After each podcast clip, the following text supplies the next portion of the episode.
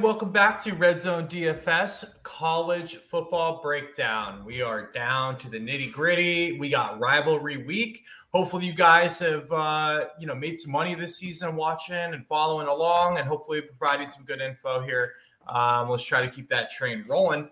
Uh, yeah, hopefully last week you guys checked the article. I had kind of a late throw uh, into the mix, um, which made my week. Uh, Milton Wright for Purdue uh, ended up absolutely smashing uh, his price tag. I think he was in the 3K range, uh, went for 50 points. Um, so adding him to the late slate and player pool uh, into a few lineups, paired that with Ohio, Ohio State. And um, yeah, the rest is history there. And then did pretty good on the night slate as well. Uh, it was kind of following along. I thought I had a shot to take down a pretty big GPP, but, uh, you know, finished cashing and, you know, making some good money. But obviously not uh, the big dog, which is what we wanted. So let's get back to it here. We have week 13, rivalry week is on the slate. So this is for Saturday. Uh, I should have another video uh, as well for Friday. So if you guys are playing some uh, some Turkey Bowl DFS for college, check that out. But um, I'll definitely have an article for both. But getting into it for Saturday's main slate here, we start off Florida State at Florida. Um, as far as kind of glaring things, obviously the elephant in the room, Dan Mullen is no longer there. Uh, we'll see what happens with the Gators and how they respond. I tend to believe sometimes when uh, there's a toxic situation like that and it gets cleaned up, um, that teams sometimes respond. So I kind of like Florida this week um, from a DFS perspective. Florida State's not nearly as bad as we all kind of thought, or we usually give them crap for. But um, you know, I like the Gators here uh, at home. So up next, Wake Forest at Boston College. Look, Wake Forest at this point in the season has to just be considered in all formats. Uh, they're they're just really really good offensively. I know they ran into kind of a buzzsaw Clemson coming out of nowhere. Uh, you know, yeah, coming out of nowhere. I, I don't know where Clemson is uh, finding this new um, found, I guess, offense, if you want to say that. But um, yeah, they look pretty good. And, you know, we'll see what happens with the ACC title game, but the Demon Deacons need to win this game.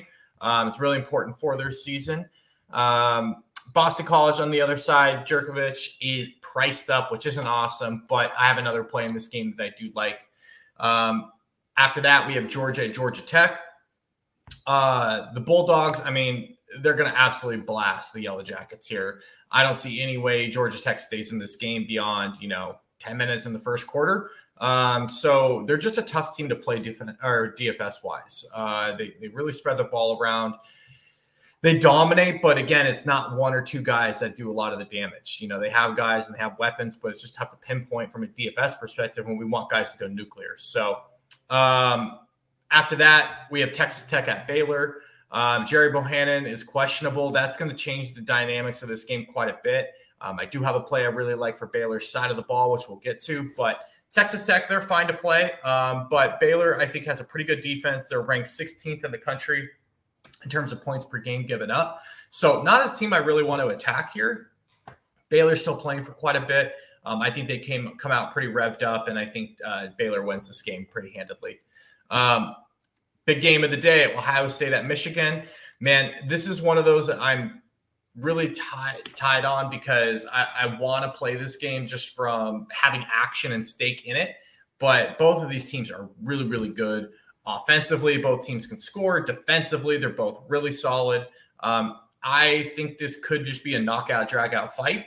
Could also get a little spicy and a little weird. So um, I'll probably have like one full game stack here, but I do have a lot of respect for mainly Michigan's defense. Um, and I think their game plan is going to be simply if they can control the ball and run the ball, they keep the Buckeyes off the field, and that's the only path to win. If Ohio State gets multiple opportunities and turnovers and things like that, this game's going to get really ugly for Harbaugh and co. So, um, with that said, if it goes to plan and how I think it's going to play out, I don't love it necessarily from a full DFS perspective, but you cannot go wrong by picking any one of these guys on Ohio State. Uh, top to bottom, they are just NFL caliber players and absolute stars. So um, after that, we have Maryland at Rutgers. Is pretty ugly game across the board. Rutgers has a pretty good defense. Their offense stinks.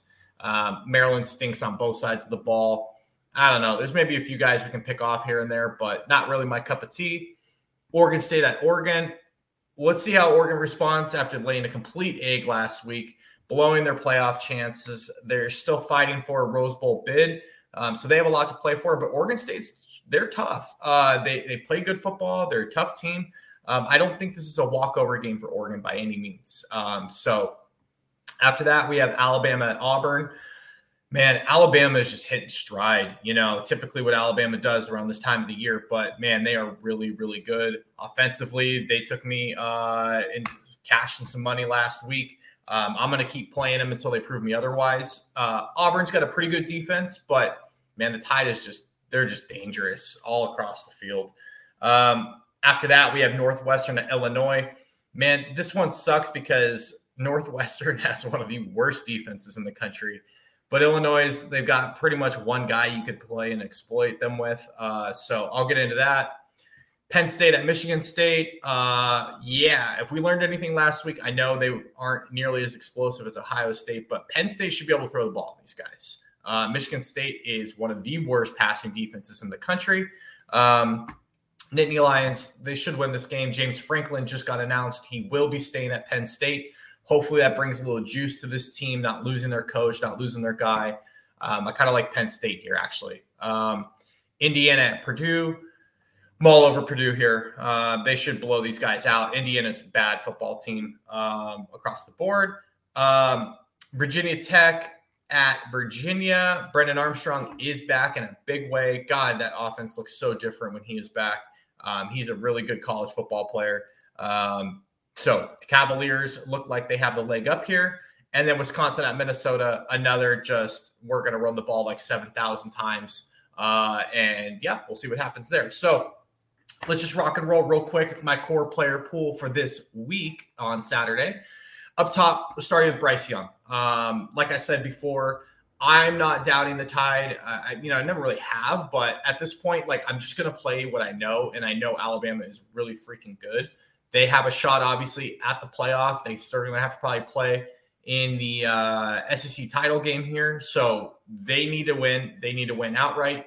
Bryce Young um, is definitely coming into his own. Um, I think I'm absolutely going to go back to the well here. Um, and I think they they smack Auburn around a little bit with Bo Nix out. Brennan Armstrong, 9,800. I just mentioned him. This kid just produces, man. Uh, Virginia Tech has a very okay and average defense. Uh, hasn't seemed to matter, but he has some very clear cut weapons. I love that they get Tech at home. They don't have to go face Enter Sandman on the road. Um, and Virginia Tech, if I'm not mistaken, just fired their coach too. So not a whole lot going on and going well in Blacksburg. So Give me Brennan Armstrong at 9,800. Dropping down a little bit, Aidan O'Connell. Um, man, he's just another dude who's been on fire recently. Three straight 30 plus DraftKings points point games. Um, and now he gets a pretty soft Indiana defense who's ranked 104th in the country with points given up per game. So, absolutely, Aidan O'Connell at 6,500. Um, I mentioned above, Dan Mullen is out of the building. Again, I sometimes think this takes a weight off of players' shoulders and the pressure and everything else.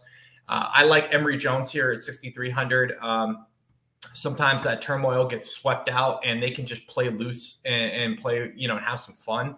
Um, big rivalry game. Gainesville should be rocking against Florida State. Um, I think Emory Jones is a pretty good play at, at 6,300. Um, and then I'm going to wrap it up as far as a core player guy that I'm going to be rocking this week. Sean Clifford at 6,100. I mentioned about Michigan State is god awful against the pass. Uh, now, again, they don't have the same weapons as Ohio State. I don't expect it to be 49 to nothing in the first quarter. I feel like it was. Um, but he's a strong play. He came out of the game last week from being sick. Um, so hopefully, you know, his body had another week to heal up. Sounds like he's going to be ready to rock. Um, Sean Clifford at 6,100 is a pretty good pay, uh, pay down option there. And then I'll just mention um, CJ Stroud at 10,000. Look, I mentioned it. I think Michigan's defense is really good. I have a lot of respect for him. Um, but so uh, the matchup is really tough. However, don't just totally fade CJ Stroud in this Ohio State offense. It's one of the best, I think, the best in the country. Um, you'd be doing yourself a disservice at that. I'd love if I can get a tail on ownership before Saturday morning. Um, it's gonna be a little bit weird with holiday week and you know trying to sneak around and, and get ownership around the family, so and them not asking what I'm doing. But if I find out that CJ Stroud is to be very low owned here because people are thinking the same way, I will have a lot more of CJ Stroud because he is a guy that could exploit and go off against any matchup here. So, um, going down to running back, Braylon Allen at 8,700. Minnesota has the 13th ranked rush defense in the country, so they are tough. The matchup is rougher, but this kid's production has just been off the charts, uh, putting up 40 point games back to back. If you can get here, he's probably my favorite pay up option above 8K. Um, dropping down a little bit, Travis Dye at 7,600. I mentioned, look, Oregon State's a good team, um, but Travis Dye is the focal point of that offense. Utah did a great job last week, but Oregon State's not Utah, um, and they're still playing for something here for the Ducks. So he should get a ton of usage in the Civil War game Saturday. Travis Dye at 7,600. I like a lot. Abram Smith for Baylor. Texas Tech has a really below average defense. And with Gerry Bohanon questionable, I imagine the Bears are going to lean heavily on Smith in this matchup. Um, so if he's good to go, if he's active, I really like him.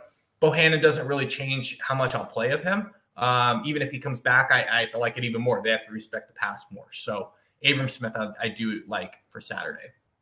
Dropping down into the sixes, Pat Garwo is probably my favorite there. Um, Wake Forest sneakily has one of the worst rushing defenses in the country, um, and I want to attack it. Um, he's seen 24, 25 attempts per game. Um, his last three outings, I think he could have a pretty monster day here versus Wake Forest, as long as Boston College doesn't fall behind too much here um, and get blown out, where obviously the game script will change. So be a little cautious there, but he's in a great matchup. Chase Brown is another guy who's in a fantastic matchup. Um, it's a bit of a dart throw because I don't like anybody on Illinois' offense, but Northwestern is terrible versus the run. So if they give him the ball, the ball, he gets the usage. He could have a pretty big day here.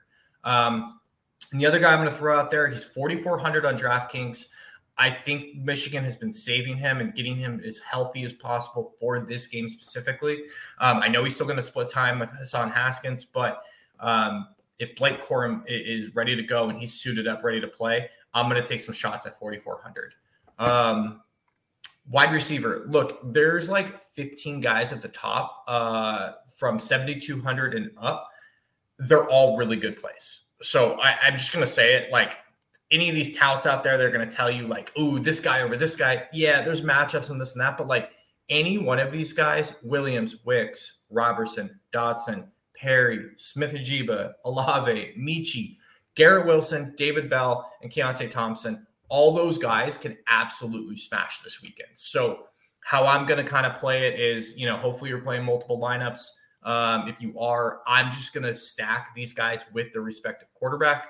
Um, Roberson, um, it, you know, I'm not going to have a lot of of Hartman, so I'll mix him in where I can. And, or I'm sorry, Roberson and Et Perry um, against Boston College. But the rest of the guys here, um, I'm just going to be double stacking my receivers pretty much uh, all weekend. So, um, yeah, I put it in my article. I list the guys out. So if you want to go through it again, uh, go ahead. But again, anybody over that 7,200 range um, in DraftKings is a pretty damn good matchup this week, um, in my opinion. So, Best of the rest, I have here Milton Wright going back to my boy, 6,200. Um, he's definitely priced up this week, but yeah, that's what happens when you go for 50 points.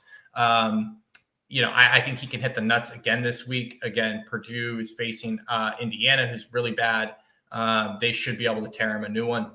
Erik Ezukanma, um, he let he let everyone down a little bit last week, but Oklahoma State's got a really good defense, um, and I think he's in a nice bounce back spot here versus Baylor.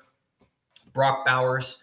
I think you got to get a piece of this Georgia offense. I don't really know who else. Maybe James Cook at running back, but Bowers seems to be the most reliable receiving option in that Georgia offense. Uh, Georgia Tech's terrible versus the pass.